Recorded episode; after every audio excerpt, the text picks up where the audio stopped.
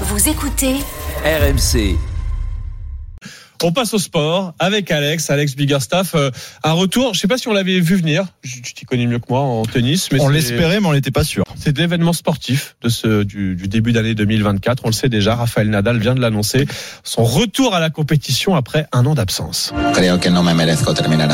Je pense que je ne mérite pas d'arrêter de cette manière. J'ai travaillé dur toute ma vie, donc ce ne sera pas durant cette conférence de presse que je vais annoncer la fin de ma carrière. Après un an sans compétition, c'est l'heure de revenir. Je serai à Brisbane la première semaine de janvier. On se donne rendez-vous là-bas. De enero.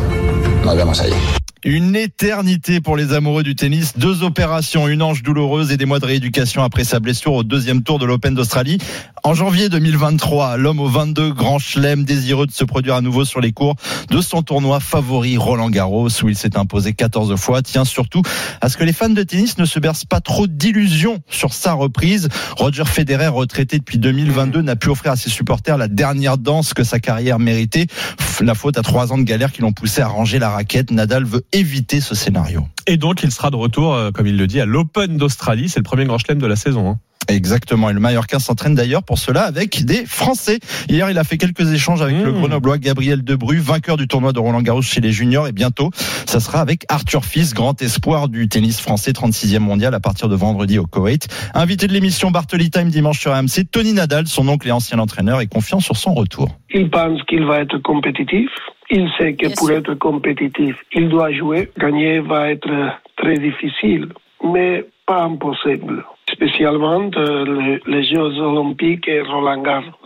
Et oui, les Jeux Olympiques sur la terre battue, porte bah oui, d'Auteuil, les quasiment chez lui.